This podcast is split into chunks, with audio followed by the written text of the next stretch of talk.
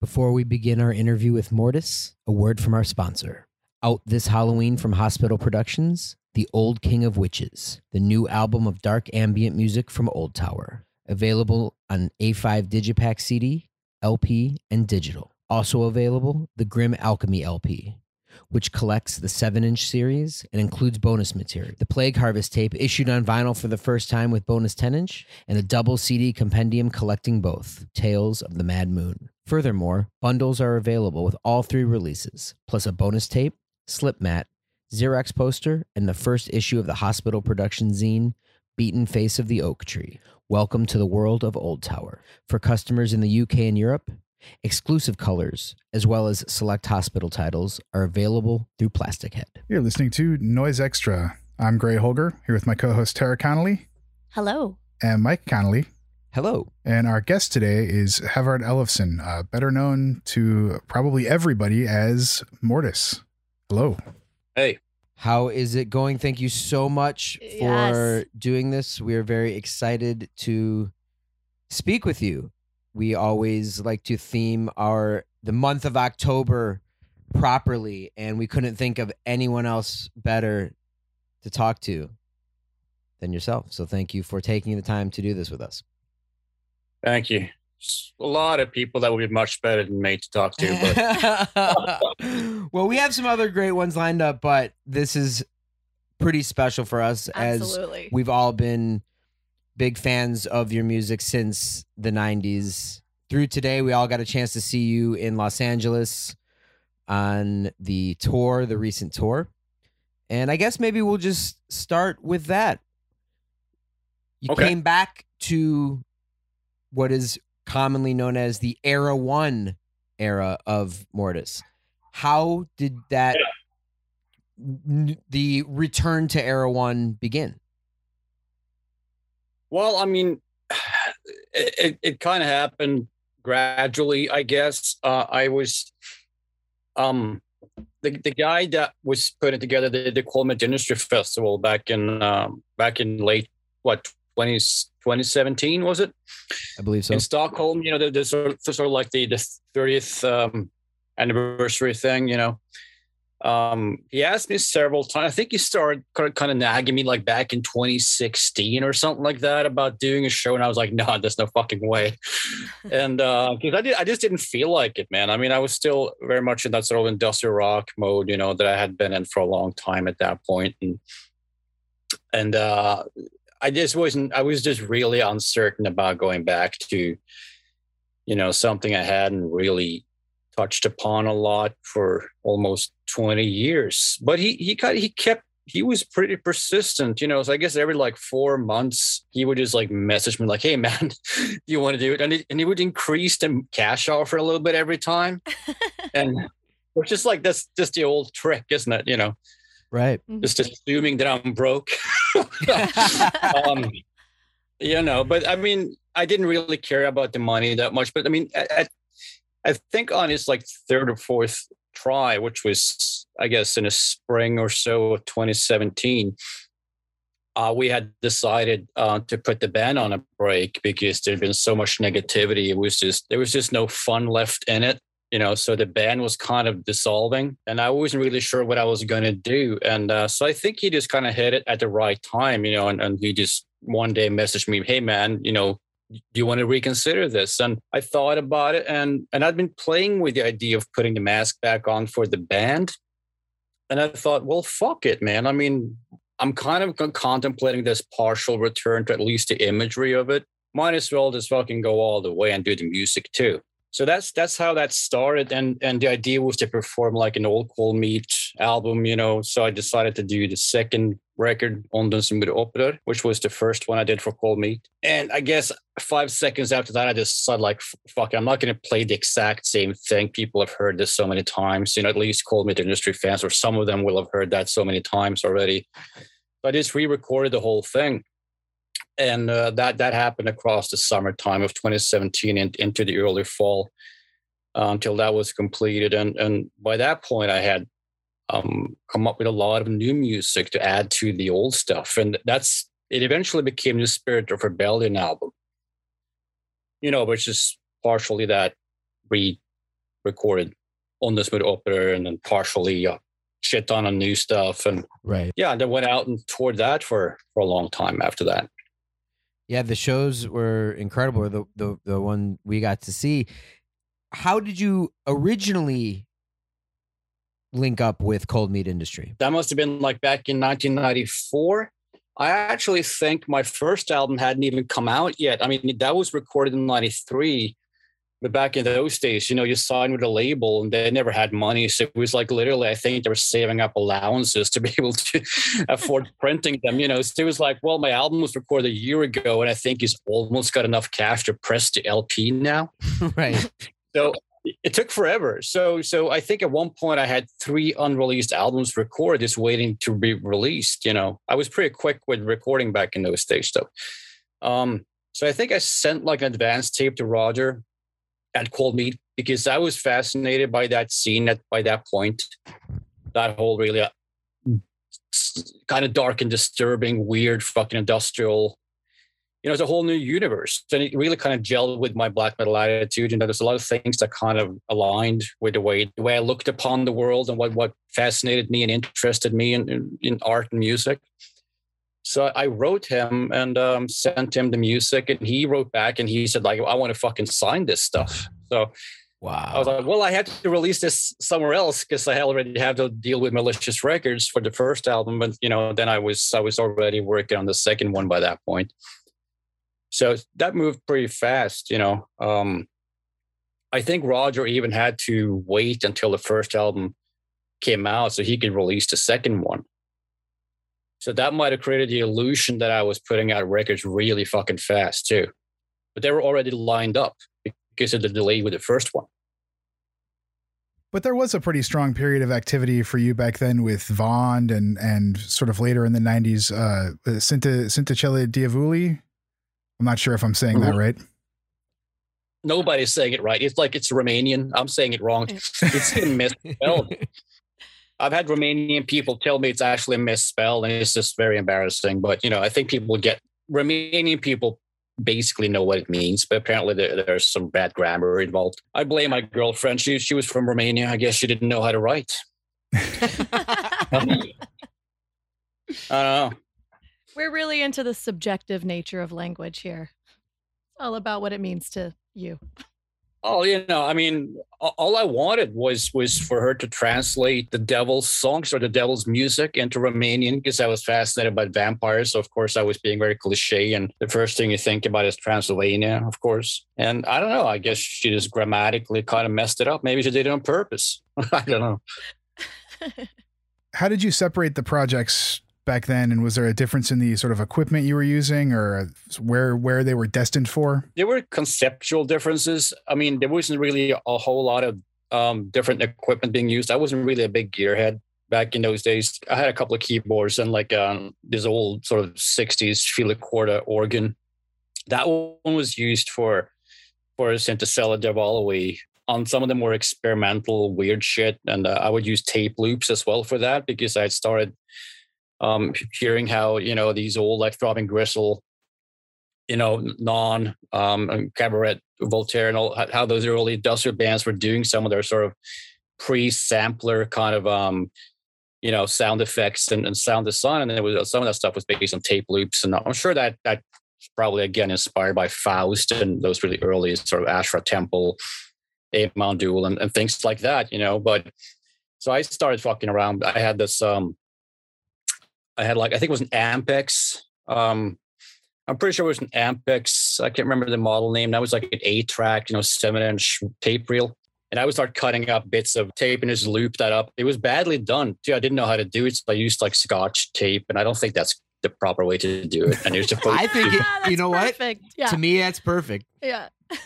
Yeah, I mean, you know, it wasn't exactly those loops were anything but seamless. Let me let me tell you that they were they were they were choppy, you know. And I think you're supposed to use like razor blades, and you're supposed to cut like diagonally to make the transition more smooth and shit. Like I didn't have a clue, so I just sat there with like a kitchen scissor and just fucking cut up pieces of tape and then you know taped it back together with scotch tape and and uh, ran it through the Ampex and. Uh, if you listen to Green Eyed Demon by Vond, that's all the backgrounds is basically that. I mean, that's basically just shit that I've taken off a TV or VCRs and into like a DAT player and then onto the Ampex, then you know with those loop effects, and it's that background, you know. It, it sounded pretty dark, and I did the same thing in Cintecele Diavolului to some degree with, with other types of sounds, and so a lot of that strange shit that is kind of that is sort of like uh, just exists in the background. You know, the loops, basically, they're loops. They're, they are loops. That was all done using that little trick. You know, there was nothing new. I just it was just something I read that those guys back in the seventies were doing, and I tried it out 20 years too late, you know? I think that some of what gives it the Yes. the the essence and that's what makes it so unique. When did you Yeah. when did you even have the idea that you could just be a solo electronic artist? I think the concept of doing something solo was clear to me by the time I was um, in Emperor. So that would have been like 90, 1992. I would have been aware of uh, of the possibility of that. I mean, prior to Emperor, I was more of a sort of, you know, I was at that point I would have been really fucking young, like 15, you know. So I was I was more of a fan at that point. I wasn't really considering how people made music. I was just listening to it at that point by 92 i mean you know the whole black metal thing was was pretty much in swing you know we were a few bands getting into that we were just investigating and discovering other avenues of music like industrial music and, and electronically made music and and um, a lot of that stuff is just uh, solo you know maybe a couple of people and one guy you know klaus schulze was like sort of the perfect example of that he's not a industrial artist but i mean he's one of those old pioneers of electronic German electronic music. You know, Berlin Absolutely. School, I suppose it became known as later on. Krautrock by the dumb Brits. Edgar Froese hated that expression apparently. He thought it, it was it was uh, but it's kraut. It's like a sausage, isn't it? so they're basically call it like sausage rock. Or I it's don't like think a I ever really cabbage put or that something. together, Either but Well, yeah, ridiculous. sauerkraut. Yeah, cabbage. It's Yeah. it's cabbage rock. Yeah, yeah, yeah. It's um, because apparently they eat that or ate that in Germany. So these fucking British people, I mean, you know, they just called it that, and that's kind of like an offense, isn't it? So um, anyway, I mean, once you become aware of guys like Klaus Schulze or even you know Jouni from In Slaughter Natives, right? A lot of those Cold Meat industry acts, you know, Boyd, even Boyd Rice, guys like that, they all did it on their own. So it became clear to me that you don't have to be four guys to make music which was a good thing because you know I got fired from Emperor like the week after. So, so you know I, I had to do something, and I was like, well, I can do this. Like, so I, I Mhm. walked down to my music store and I bought a keyboard. You know, I, I didn't realize that all those dudes either had like a fucking arsenal of keyboards and, and sort of sound modules, you know, and various creative ways of creating cool sound. I thought it all came out of keyboards. That was a huge misunderstanding. You know, I couldn't figure out how the fuck they made it sound so great, but, but my keyboard didn't sound nearly as cool. It took a while for me to realize how they did that stuff. What was your what was that first keyboard? I was like one of those entry level ones. Um, so Roland uh, JV30. You know, it's become like I see people talking about that keyboard a lot, and and you know, in more recent sort of dungeon synth forums, simply because my albums are so early in that scene, and they're wondering where the sounds come from. They're straight out of that fucking keyboard. There's nothing specially done to them, like some reverb and echo maybe, and that's about it. So it's no big secret. Before we continue our interview with Mortiis, a word from our sponsor. Oxen Records, Peter J. Wood's Collages, C30, created through reimagined texts and sounds from works written between 2012 to 2019. Unsustainable Social Condition, Rapid Polarization 2, C20. Follow up to 2019's Rapid Polarization on Foul Prey, Brutish Feedback and Frayed Layers of Havoc. Circuit Wound, a sudden lapse of concentration CD. Jay Howard's decades long harsh noise project abuses with sheets of gnarled, hellacious onslaught. Scathing, a capital beneath the waves, CD. Mutilated feedback, vigorous distribution of American noise, plowing through all guardrails, unhinged swirl of limbs. Out now at oxen-label.com. Established in 1990, Cold Spring is the UK's premier label, specializing in new and rediscovered industrial and esoteric music, such as Coil, Psychic TV, Merzbow, MZ412, FM Einheit of Einstürzende Neubauten, Trepaneringsritualen, Burial Hex, Sleep Research Facility, Zoskia, film soundtracks, and much more. You can find our large mail order catalog at coldspring.co.uk or in the USA via forcedexposure.com. Mentioning Dungeon Synth, of course, uh, sort of between when you started and and uh, sort of the Era One period and your comeback, uh, an entire bastion of musicians have been inspired by your work and your style and, and dark dungeon music, right? Dungeon synth. How does that feel? uh, it's okay. Um, I, have been getting that question, I guess, for a, a handful of years now, and I I was kind of humbled by it and probably a little confused by it a couple of years ago because I, I, I, to me, it never felt like I did anything that was that special you know, I just sat down and I, without a clue, I, have never been like a big, I've never been a good musician technically or even theoretically. I just have ideas and uh, a lot of passion, you know, and and especially back in the in in my younger days, you know, when you have that sort of youthful energy and you just fucking you love doing that and it feels new and fresh and, and you're really kind of excited about it. That but that was about as far as it went. It wasn't like I sat there and you know thought to myself, wow, I'm I'm I'm inventing the, the gunpowder all over again. I'm reinventing the wheel. You know, and, and and I didn't. I never did that, you know, but maybe some people think that I don't know but it's it's i thought it was a bit weird when i got the question you know the, the first few times a few years back you know how does it feel that you know to have inspired a bunch of people? And of course it's it's great. I mean it's it's uh, flattering and I, I i'm glad they like that stuff. I mean i spent um, many many years not really liking my old output. That had more to do with me being very self-critical and uh, mixing that up with, with a pretty deep depression that I was coping with for a while that I'm out of now, more or less. So that's just a whole different part of the story. But yeah, you know, I, I mean, it's cool. I'm I'm glad I'm meant they mention me as their inspiration rather than just not, rather than just ignoring me. I guess. Yeah, I think that's something that was so exciting when I first heard your music was that it, it you weren't trying to showcase like hey, look, I can play the piano better than anyone else, or I have the best equipment. It's it's using because I can't. Yeah, it's it's it's it's using your own ideas and thoughts and feelings to create something, and it's and it's not entirely, you know, self aware. And I and I just absolutely love that. Um, and so I found it really expi- inspiring to not, you know, let all of those things in your head of what you should be trip you up from doing what you want to do. But did you have any musical training? Because in my mind, you're I an know, incredible yeah. player. No, no, no.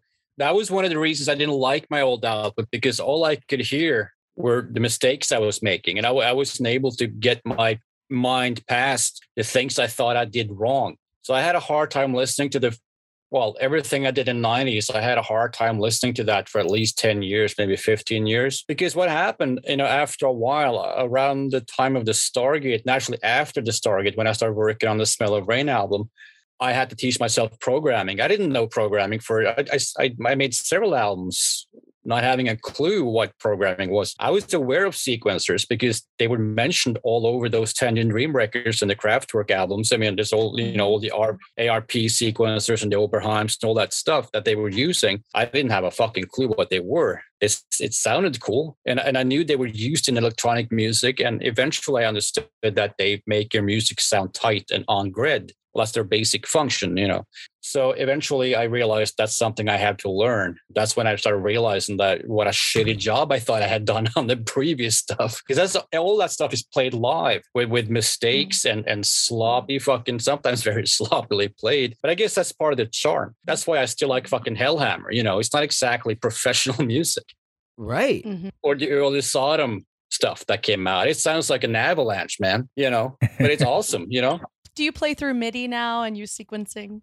Yeah, I mean, I've been doing that since since back in in the sort of uh, you know back in the Kurzweil days days when when I was just would just program into that little screen on the K2000, and then I switched over to Mac and Cubase, you know, a long long time ago. And mm-hmm. so, I mean, usually what I do is I'll I'll record stuff live into the sequencer, and then you know, um, most of the time, what I'll just do is I'll just drop the notes into the grids where they need to go there's all kinds of ways to make it sound dynamic. I mean, that sounds like it just sounds rigid and stiff, but I mean, you can do various dynamic processes to it, like velocity and you know shuffle it a little bit, and you can you can you can move it back and forth between the grid lines as well. It doesn't have to be on the actual grid all the time. Mm-hmm. you know, and, and all kinds of other fucking shit, you know, like LFOs and, and uh, dynamic processing, you know, various shit that you can do. It doesn't have, oh, you can just leave all that out and, and pretend like you sound like Kraftwerk, which you, you'll never sound like Kraftwerk because they actually groove a lot more than you would think. But, you know, people think they're rigid, but I thought they were fucking groovy. I saw them live, man. It was, it, it was rocking. When did you, uh, when did you see Kraftwerk? That was like five or six years ago. I think I was the only guy that probably ever almost got into a fight at a Kraftwerk show. wow. I don't know. I don't know if that's possible. Some asshole was just like he, he just I don't know. It was just like fuck. I almost got into a fight because and, and that was a sit down show too. I mean that's like that's like fist fighting at the opera, right? You know. it was it was it's just some guy with a big mouth, and I was like, oh fuck you, man. You know, and uh, it, it we didn't get into a fight. It was felt like it was about to happen. Probably a good thing it didn't happen. I think I think I saw Kraftwerk around the same time as I saw you on the Stargate tour. They uh they came through where All I was right. living in Detroit cool. at the time and uh and you played with Christian Death on that tour, right? Yeah. That's correct. Yeah, Christian Head, Death and Godhead. Um and there was one more band, which was actually the band of uh, Christian Death's uh, tour manager, I think. So that was I don't know if that was his payment or something. He got to play on the tour. But that was the was that the first time that you did Mortiis as a band, the Stargate tour? Yeah, I mean, you could say that. You know, I mean, it was a live, uh, live lineup. Um, none of the, I mean, Sarah was on the album as well obviously. Eric and Frederick, uh, the two uh, percussion guys, they were not on that record, but I mean, I'd known them since back because those guys are from the cold meat sort of scene. You know, Frederick has a project called No Festival of Light uh, out of Gothenburg, and um, Eric was a part of that, and Frederick was also the live percussionist for Ordo Equilibrio, which were signed with. Uh, CMI back, well, they were called Ordo Equilibrio at the time. They right extended the name to Ordo Rosarius Equilibrio, I think. Yes. After a while, I was really good friends with Thomas, you know, and Frederick and all those guys. So, so I knew they were around, and I would we'd done some shows together back when I was in my really early live days, like 96, 97, when I was doing it solo. We kept doing shows with Ordo, you know, and so Frederick was always there. So I knew he was a cool live percussion guy. And sometimes they would do no festival of light uh, shows as well, and then I would uh, get get to know Eric so eventually I just like went, fuck, man. I mean, Stargate is kind of like it's got some percussive elements, and it would be cool to recreate that live. So I got those guys to to join in. Sarah was on board already, you know, because she was on the album. So um, yeah, it's just a matter of like knowing people, you know.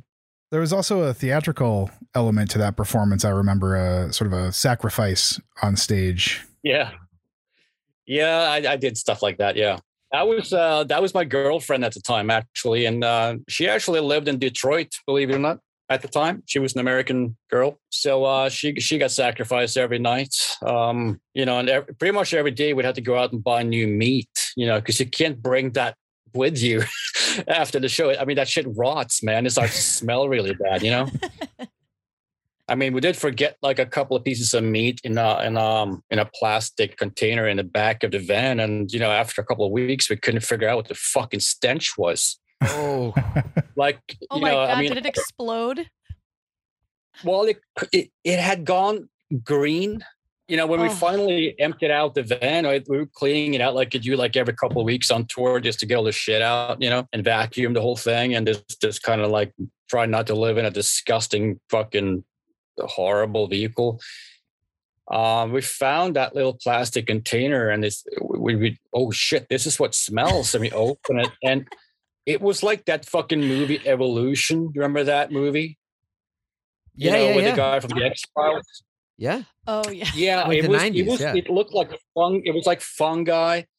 It was this green swampy shit that just grown out of the meat. It was like a little forest and it did, it was the worst smell I've ever. It was like two weeks rotten meat. You know, Oh. Gross. fucking bad, man.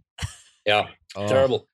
Now, another one of my sort of uh, introductory points to you was something I still enjoy watching to this day is the VHS that you released through Cold Meat Industry. Oh, that that thing uh, in, in the fortress in the castle. Yeah. How did you find that, and how did you set that all up? I mean, that started as as me wanting to have a video backdrop for my shows because obviously, when you're the only guy on stage, there's a limit to how much action you can have on that stage. I mean, you know, in, in terms of like how much movement and how much exciting how exciting can you be as being one guy so uh, i wanted more movement and i figured like well a live video backdrop which was kind of like that was a pretty ambitious project back in i think this is 97 it wasn't quite as easily done as it is today you can use today you you, you can you can sync up your video you know through midi with um one of those fucking pro I, the one I used, I forgot what it's fucking called now, but they're basically VJ programs and they're all like internally synchronized to like Ableton Live and things like that, mm-hmm. you know, and, and, you can program your video basically. That's what I've done recently. Um, back in those days, it was a matter of like bringing a tape, a VHS tape, and hoping the guy would press play at the same time as your show starts. you know? yeah, yeah, yeah, yeah. Fingers crossed. Oh my god. Yeah, yeah. Exactly. That was uh, kind of like, oh well, oh he hasn't started the fucking thing yet. The show's halfway done. but yeah, that was that was how that started. And um, and Roger said, "Hey man, I'll pay for it if I can release it." So it wasn't really my initial idea. Like I said, was was wasn't actually to create like a home video or anything. It was actually just for me to have as a as a moving backdrop. But Roger, I think the thing was Roger offered to pay for it if he could release it. So uh, that was kind of like a win-win. And that was filmed in a fortress out right outside of Gothenburg. I lived in a place called Halmstad, which is further down on the southwest coast of Sweden. Gothenburg is on the southwest coast, and Halmstad is a bit further south, closer to Denmark in that sense. Uh, about two hours from from Gothenburg. So it was just a matter of going up there for a day and and um, working with a video guy and, and walking around. You know, it's not it's not the most happening video. You know, it's more more like a tour of a castle. You know, but it was cool for the time. I still think it's pretty atmospheric. You know. It's very oh, atmospheric. Yeah. It's like still 100%. we still watch it to this day. Every you, day you watch every day we watch it. It's actually we wake up and it's just the first thing and then the yeah. last thing at yep. night. Just and right on just, the ceiling for the past bedroom. 20 some yeah. years. In the ceiling, in the bedroom. All yeah, right, yeah, yeah, it never goes away. You were also you were also on the Brighter Death Now album Necrose Evangelicum. Did you go in the yeah, studio and work with them? I've forgotten about that. Oh, I mean, as far as I know, Brighter Death Now is at least back in those days, that was Roger Karmanik from you know the owner of Cold Meats. That was his mm-hmm. project, mm. and I think he had that since almost before he started the label. It's it's a pretty old project by now, uh, and that's actually how I discovered uh, Cold Meat Industry. There was an interview with Brighter Death Now in Slayer Mag back in like 1991. Oh you know? wow, that's, that's cool. I didn't know they were like, ever in that. That's cool. Yeah. No, no, no, no. He was interviewed in that, and there was a it was a fucking great photo of Roger. He was sitting in a couch with what looked like bleeding eyes, and I thought that's fucking dark, man. And nobody in black metal had thought about that little, which was weird because we were into the whole, you know, visual fucking thing. I mean, obviously, you know. So, so I, that was very, very uh, appealing to me. So that's how I contacted him. Uh, going back to the earlier question, but right. Um, as far as uh, the, the collaboration there, uh, no, I recorded that at home on on that Ampex eight track that I was talking about. You know, the one that I did the tape loops on. Yeah. I also did more normal recordings on it, you know, like regular songs and shit like that. I didn't know how to use it. I'm, I'm surprised I got sound to stick on the tape, to be honest.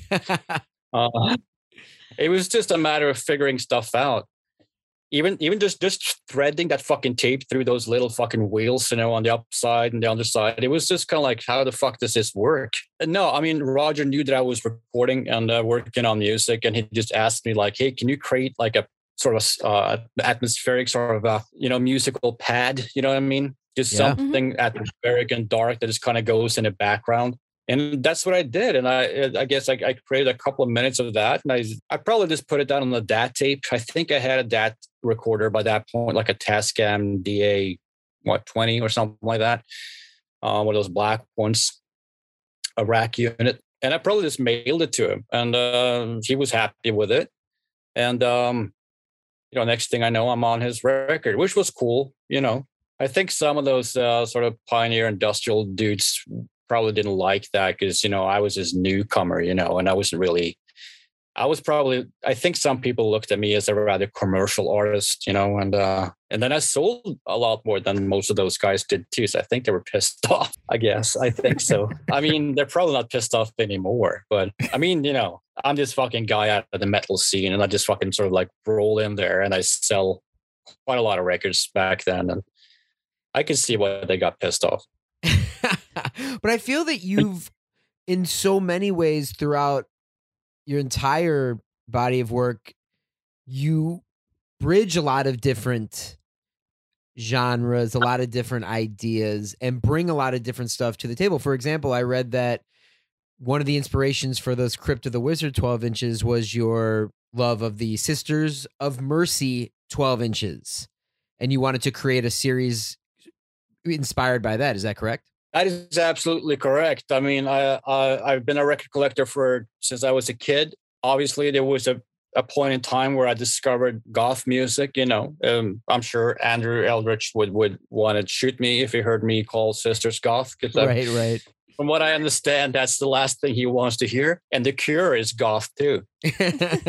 and I don't think Robert Smith wants to hear that, from what I understand. But uh, no, no, no, no. I so I started. You know, back in those days, you could still go to the record stores. You know, back in the mid '90s and, and the early '90s, you could still go to record stores like secondhand record stores, and you could you'd, you'd find all of these 12 inches, and they would cost like four or five dollars. You know, because everybody were moving on to CD. The fucking idiots. I would buy like fucking dozens of records every week, you know, and and because it, it, didn't cost a lot of money, and uh, and I started realizing like all these sisters 12 inches. I mean, they're so uniform. It's like fucking, it's the same thing. And you, you could spot one like a hundred yards away. You'd know it was a Sisters of Mercy 12 inch, you know, or an album. So I thought that was fucking awesome. And, um, you know, once I started uh, putting my 12 inches out, which was directly, obviously directly inspired by sisters, I just wanted 12 inches out because they hadn't done it.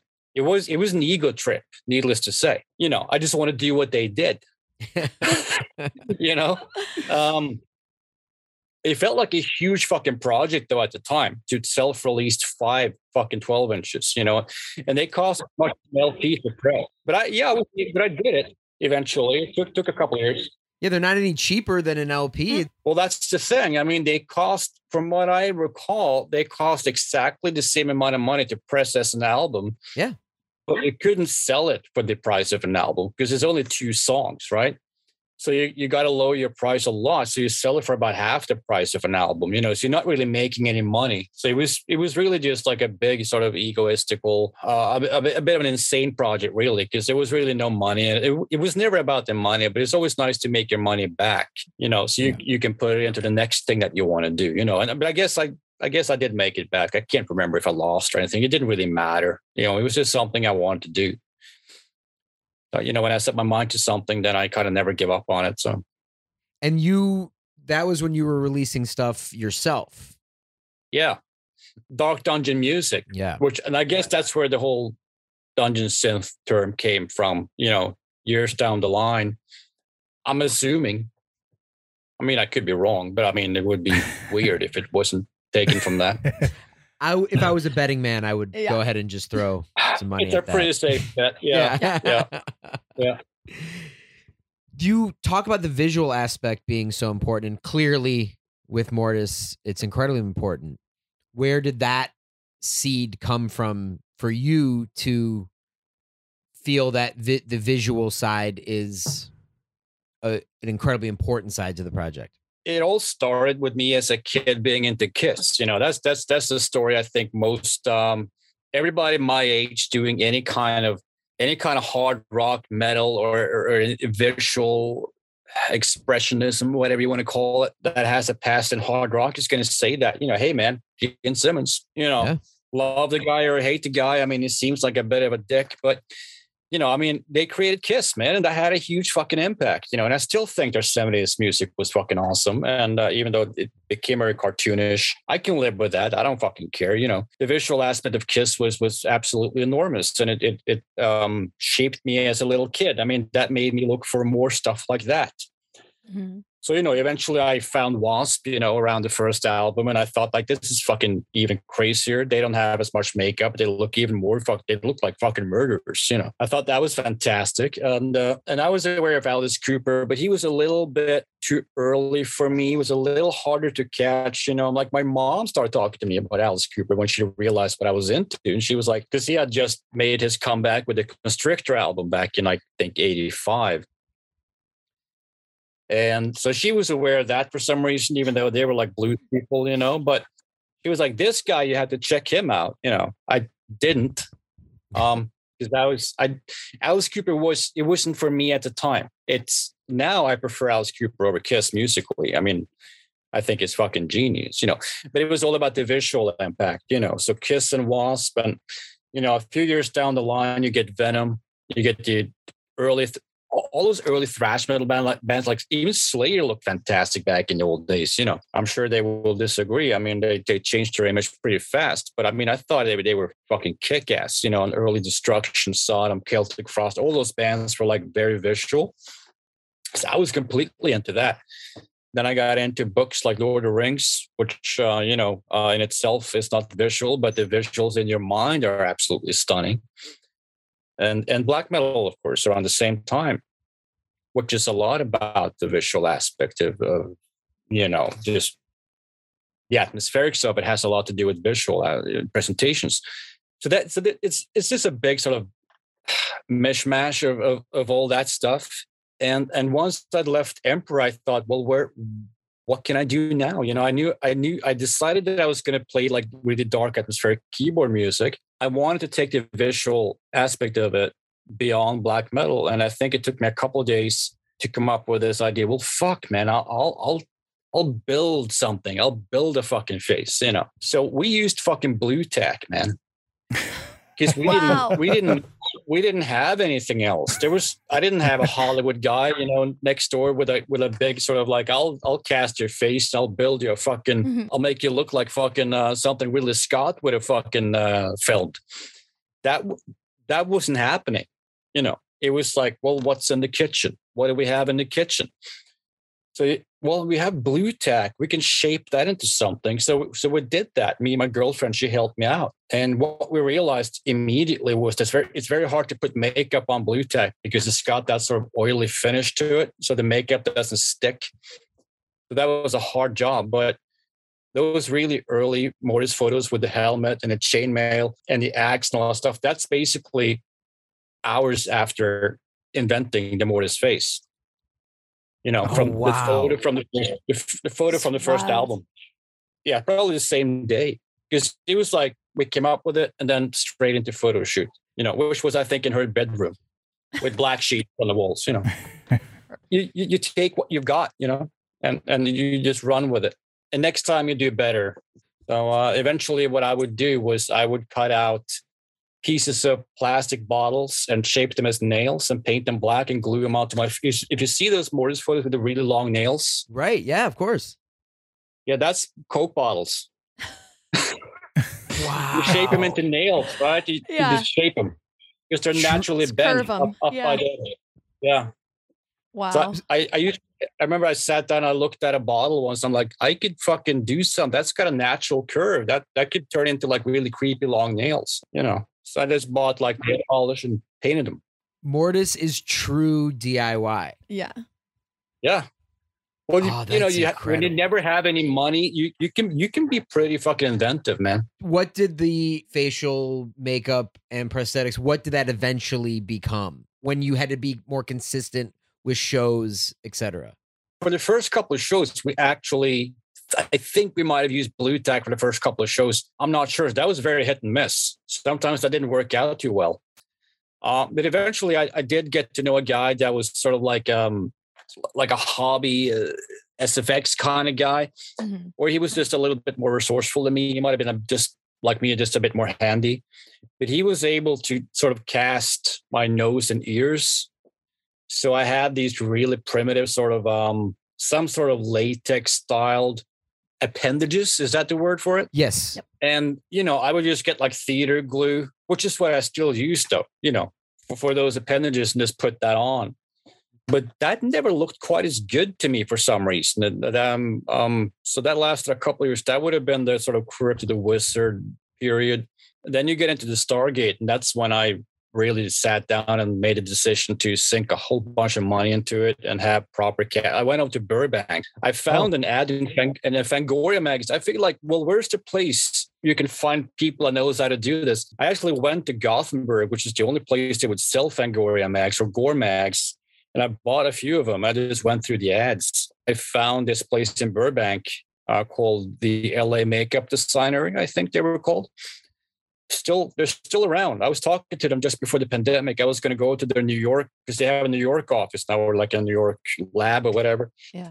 And I was going to get some new masks done. And then, you know, the next day the world fucking started dying. So I guess that's that's for later. That's not going to happen for a while.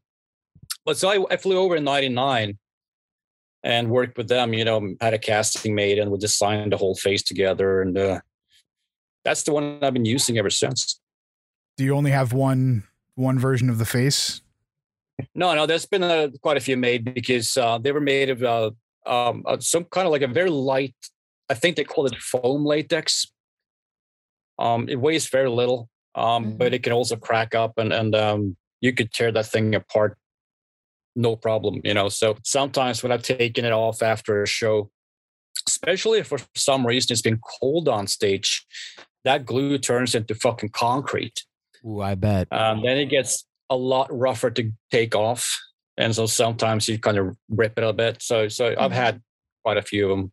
It's probably fifteen or twenty in existence, or well, might be. They might be ruined for. I've I've given some away, and I've sold a few, and um, some I probably lost. I think one or two were stolen at some point. Um, so um, that's that's actually one of the reasons I was talking to them recently about getting more made up. I still have a couple, obviously, but uh, it's getting pretty rough. How long does it take to get into the makeup and mask? When I've done it a few times, I can do that shit in half an hour. If I was going to put one on now, I would give myself an hour at least. I haven't done that in a while, you know. Mm-hmm. So after Stargate, we get the smell of rain. How yeah. and it's clearly a very different avenue you're taking. When did you have the idea that you were going to change things up?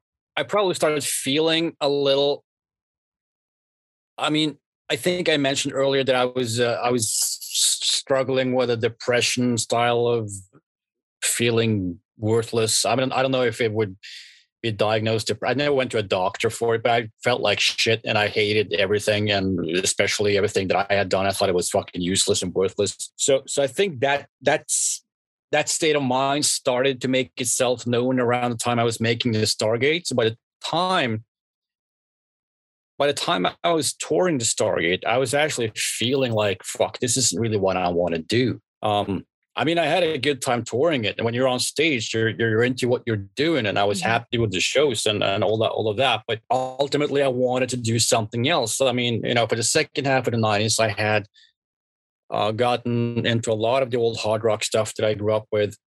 Uh, I was still into a lot of electronic music. I had gotten started to really understand stuff like Skinny Puppy, Ministry, and Nine Inch Nails, and things like that. And, and um, I felt like I was a little late to that game. But what I did realize about that type of, especially ministry, I guess is the best example, is how you can easily combine the two things that you really love, which were which is like heavy, aggressive guitars and electronics. And I was like, fuck, I could do that.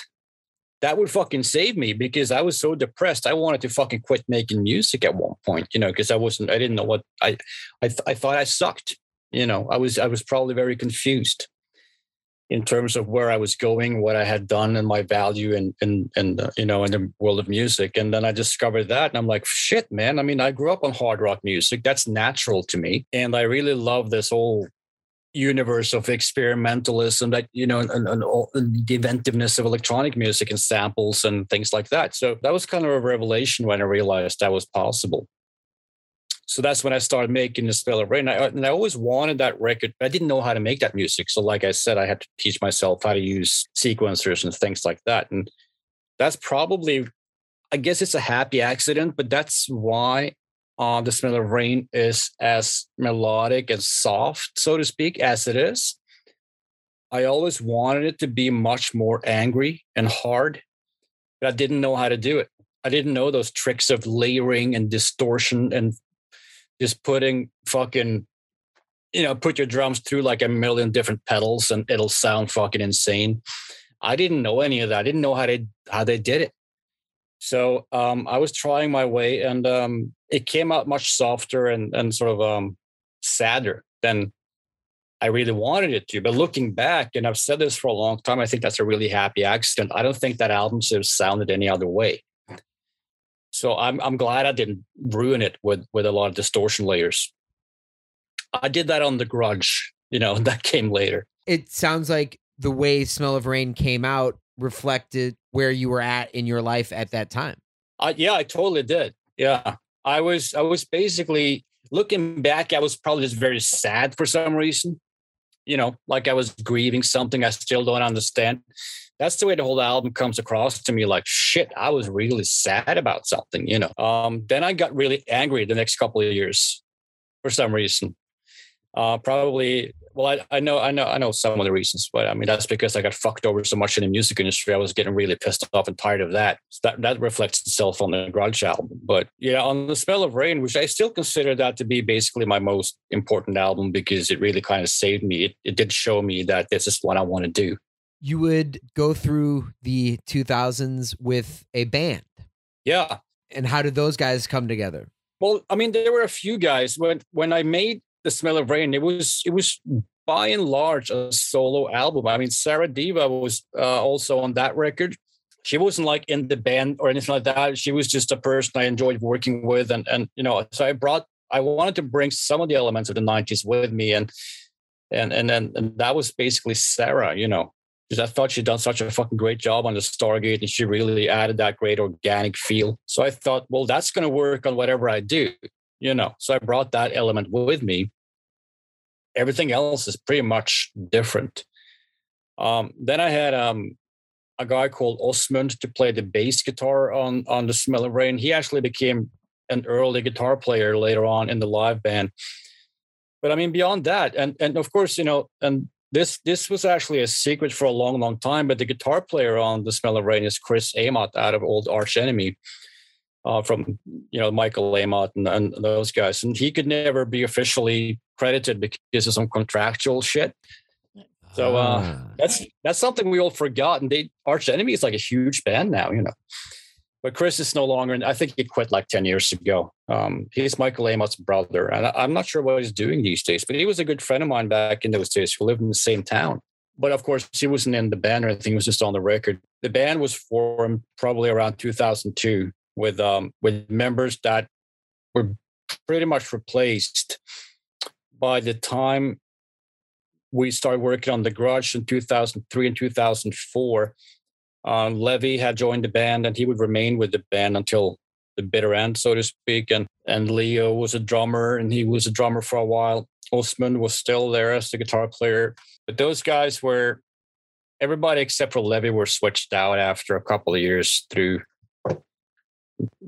we're still friends, but at the time it was we we didn't match. At one point, I wanted everything to be so distorted and saturated in noise and dirt because I was so pissed off. I didn't want anything to be normal in the music. I guess some of those guys didn't see why does everything have to be fucking which is a valid question but you know it, but it, it was like well it's my band you know so so they quit you know, or they were asked to leave.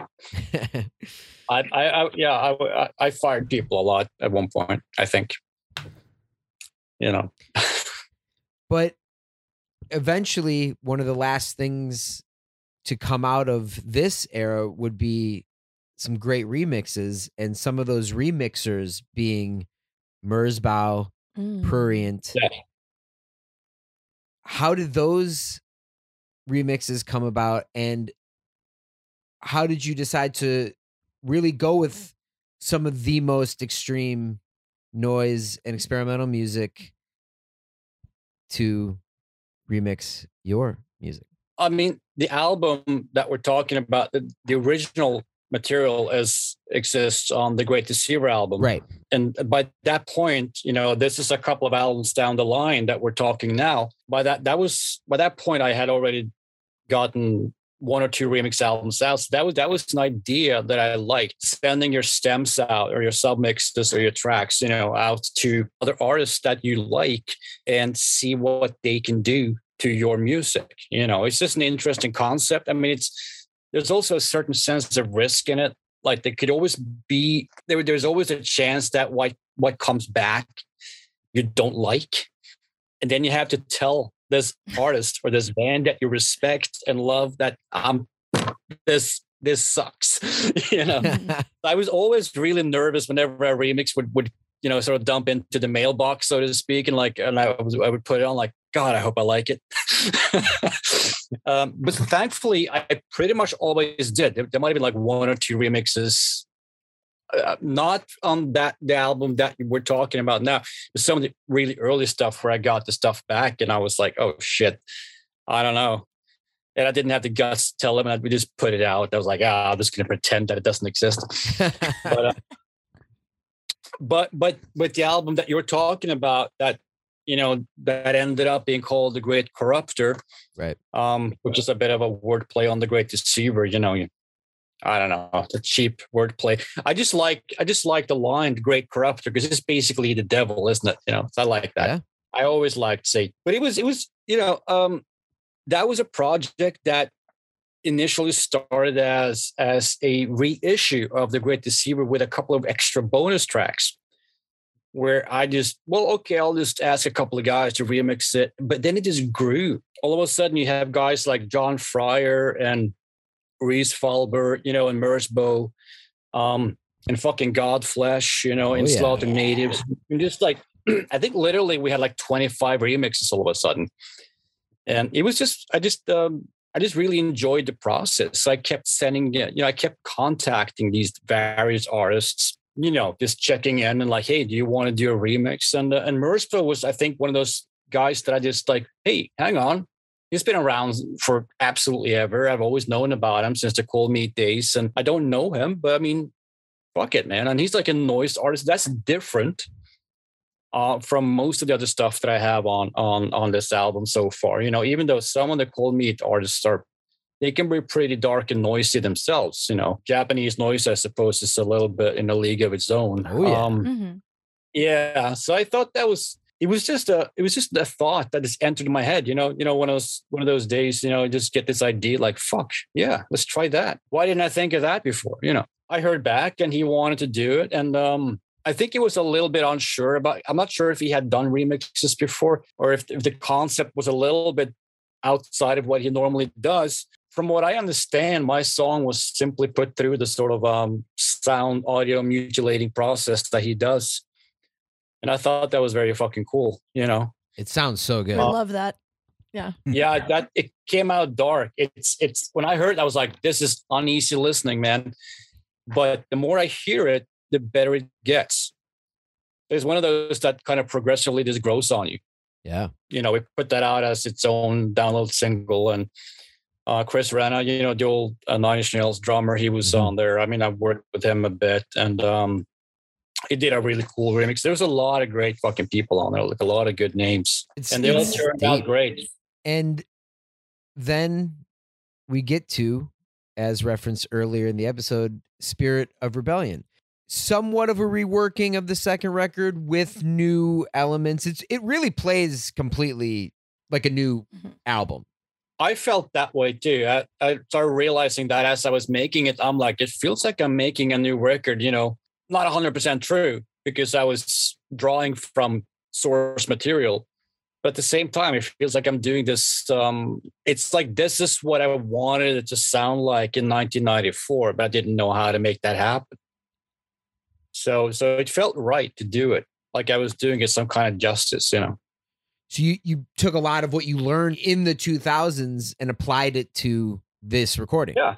Yeah, I mean it's it's basically a, a, sort of a DIY. I mean, I I never took it to a studio. It's very much in the box. You know, it's I don't think there's any hardware almost at all involved with that record. It's uh, pretty much all you know samples, uh, MIDI programming, and then just mixing it all in the box, which is I've usually been kind of a fan of hardware, like hardware synthesizers and some hardware processors and things like that, because it just sound. I, I, just like. I think hardware sounds better. I don't really have a great reason for this not being outside of the box. It was just very practical at the time because there were times where me and my family would be in Sweden visiting relatives, and I would be sitting at their kitchen table, basically working on my music while they were sleeping. You know, with a sort of little Korg mini uh, keyboard coming up. But some of the melodies on that record were made actually at like two o'clock in the morning at my my, my wife's sister's house, you know, when they finally went to bed and I could have some quiet,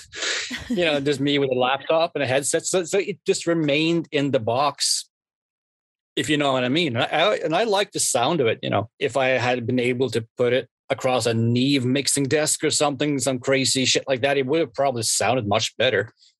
But um, those days are over. I used to have access to a Neve desk, which is insane. And you seem to have a really pretty impressive uh, studio setup behind you here. Is this all stuff you've amassed over the years? Yeah, it's it's it's it's it's stuff you buy one piece at a time. It's not like I have a whole shitload of like cool studio equipment. I mean, I, I have been buying a, uh, some stuff like the last year or so, before that, I actually didn't buy anything for a long, long time. I mean, there is more stuff, but you, you can't see it because it's basically sort of like behind you, I guess. But no, to answer the question, you know, it's just just one one one item at a time. And sometimes I get a little silly. I just buy shit because I want it, and then it just ends up sitting there. you know, I'm going to use mm-hmm. that thing one day. And then I feel like an idiot because oh shit, that thing cost like a thousand dollars, and I bought it two years ago, and I haven't used it yet. I th- I think uh, we might know someone on this. On there's this a possibility. There's a gentleman like right that. over there well, that hey, might look do some of the same stuff. I mean, yeah. I just I like the idea of owning it because at least it's in the room with me and I can use it. Well, I'm I'm gonna use it one day, you know. Mm-hmm. So uh, there's still some stuff around here that I haven't actually um, ran a lot of sound through yet or created something on but i mean it's it's going to happen. I just got to find the right place and the right music and the right sounds you know and things like that but it'll happen. Now have you considered at all bringing back something like vond or fata morgana? The thought has crossed my mind but there's so many things with Mortiis i want to do right now. There's so many half finished pieces of music and pieces of uh you know atmospherics uh, for lack of a better expression that i that i need to focus on that. Just just just all that stuff in itself is actually kind of giving me nightmares because i feel like it's going to take me fucking five years just to go through all the little half finished things that i have now you know? Let oh, alone oh, yeah. reanimating a couple of old side projects. Uh, and, and i'm not sure if it's needed because Mortiis has become a, a wider concept now you know it's not it's not just this one sound dealing with this one thing this this one conceptual thing you know which was that uh, parallel universe that i would always base my music on back in the old days it's not quite that narrow eh, these days so what would have been Vond music or Fata Morgana music, I could easily get away with putting it out as Mortiis anyway. So I kind of question the need for those projects now. But then again, I mean, I might change my mind about that in a year, you know. That's exactly. off, off the top. That's my that would be those would be my feelings right now. I'm not sure if they're needed. You are working on ah. new material for Mortiis. That is that correct? Yeah. Is it going to be all new? Or are you looking at reworking some of the albums? What are, what is in your mind? What is going to be the next step, recording wise, for for you? I'm in parallel working on both of the things you said. There are uh, songs that I'm redoing based upon the way they sounded live for the past few years, which were much angrier, much better, much heavier, and never released on record. you know. So so I've kept working on those and um, talking to a pretty cool producer. I'm not going to name drop anyone now because we're not, Of course. We're not completely in the finishing line as far as nailing a, a deal. Don't want to jinx Um, it. No, no.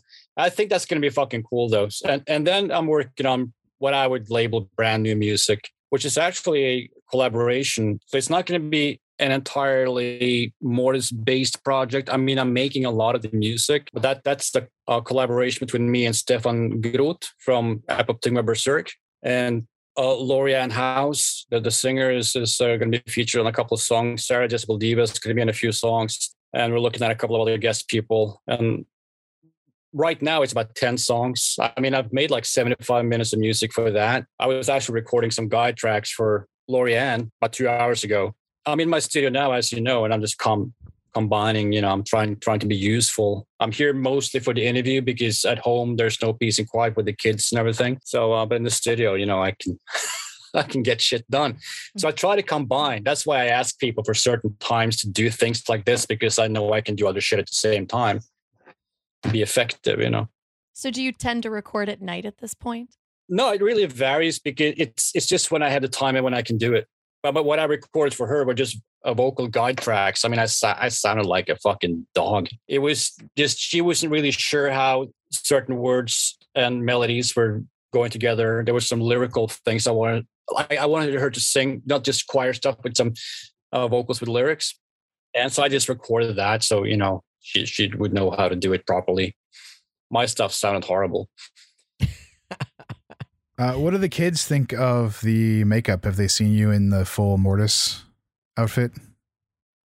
Uh, they've seen photos and things like that, but they haven't been to any of the shows where I do that because I rarely play live in Norway anyway. But I mean, you know, they, they see some of the videos on YouTube and, and shit like that. And I, I think they they know that peop, some people in certain scenes know who I am. I mean, I don't think they think that I'm super famous because I'm not, but quite, quite frankly, they don't seem to be that bothered by it. You know, I'm just this old dude with with with a with graying hair, you know. so um, it, I think it's cool, but I don't think they're too bothered by it. Wow, this has been so great and exciting to get to talk to Mhm. you. Now, over on the Patreon, we are going to discuss Tangerine Dream a little bit more in depth and what an album that's really inspired you and something that's been with you for a long time. So we're gonna over over on the Patreon, we're gonna be hopping over there in a second and doing our extra noise extra segment. But for now, we've discussed your recording. Is there any even in the year future any shows that you're looking at lining up or is right now it's just everything's behind the scenes? No, no, no. I mean, as far as live shows, just just a pandemic hit, you know, around March of uh, 2020. I had just made it back home from the US tour, which we Right. got really lucky as far as that goes. I mean, I think about three or four weeks later, the world just shut down. So that tour could have easily never have happened. We had at that point, I was going to go out on tour with with Mayhem and in Europe for like a for a long tour for like I don't know, like five weeks. That was supposed to have happened in the fall of 2020, and obviously by that point the world was was uh, just going insane, you know, with everything. And uh, so that it's been that's gotten pushed back several times, and now it's um for a while now it's been pushed back to April and May of uh, of 2022. So that European tour looks that still feels pretty realistic. From what I gather, the situation in the states isn't really that great in terms of the pandemic. It kind of comes and goes a little, a little bit, I guess. Basically, yeah. Yep. Actually, I think Mayhem they were supposed to play in the states about a month ago and had to cancel because I don't I don't think they could make it over. Yeah, they haven't had a, a lot of luck. I think um, right after I returned home from my tour, I mean, Mayhem arrived in the states, and I think they had to go back home. Like I, th- I don't think they got to play a single show and had to go back home. So, so I think they they looked at a, a lot of um, a pretty big financial loss because you know just just getting a tour off its feet before you even play a single show is is, uh, is a big expense. You know, there's a lot of expenses there. You're not going to get those back. You know, and So the, the way to make your money is to start playing shows. You know, once once you have all your shows canceled, I mean, you know, you're in trouble. So I I think they were struggling for a while there, but don't quote me on it. That's what I heard. yeah. So yeah, we're so we've been we've been uh, we've had that tour kind of going on for a long time now, you know, and um, so it's set to happen in April and May. I don't know if we're taking it any other place than Europe. I mean, you know, I'm just excited to be part of the European version of it. So uh, beyond that, we'll have to see. You know, one, once we have that done, um, it'll be at least two years since I was in the states last. I, I'm pretty sure we're going to start looking into that. You know, getting back over there, but um, or we might wait a little bit. I mean, I, I, probably should have some some new music out before going out there. I don't want to tour the same album three times in the states. I did it twice. You know, that's kind of enough. So uh, we'll have to see. Excellent. And until then, we will of course put a link up for the Mortiis Bandcamp, which is an excellent Bandcamp. He's got everything up there. You got to go support directly, as we've been saying, especially just like you're saying more important now than ever when touring is not happening. Support artists directly. One of the best band camps out there. So we're of course going to have a link up for that. You got it all up there. Almost all of it. Almost all of it. oh right, right, yeah, yeah, yeah. Not every, yeah. Oh, pretty much everything. Nearly. It's about eighty-five percent of everything will be up there. Yeah. Yeah. So we'll of course put a yeah, link up everything there. Everything I own. That's exa- there you go. Exactly. Yeah. So we'll have a link up for that. Everyone go support directly. And thank you so much. This was an incredible talk. Thank you. Yay. And then You've been listening to Noise Extra. Noise Extra is brought to you by Chondritic Sound, a home to noise artists for over 17 years, by Verdant Weapons, maker of quality contact microphones and noise devices, and by our Patreon supporters. You can find our Patreon at patreon.com slash noiseextra, and your support really helps. You can find us on Instagram at noiseextra, on the web at noiseextra.com, one E in those, and on Twitter at noiseextra, with three A's at the end. Thank you for listening to us and to Noise.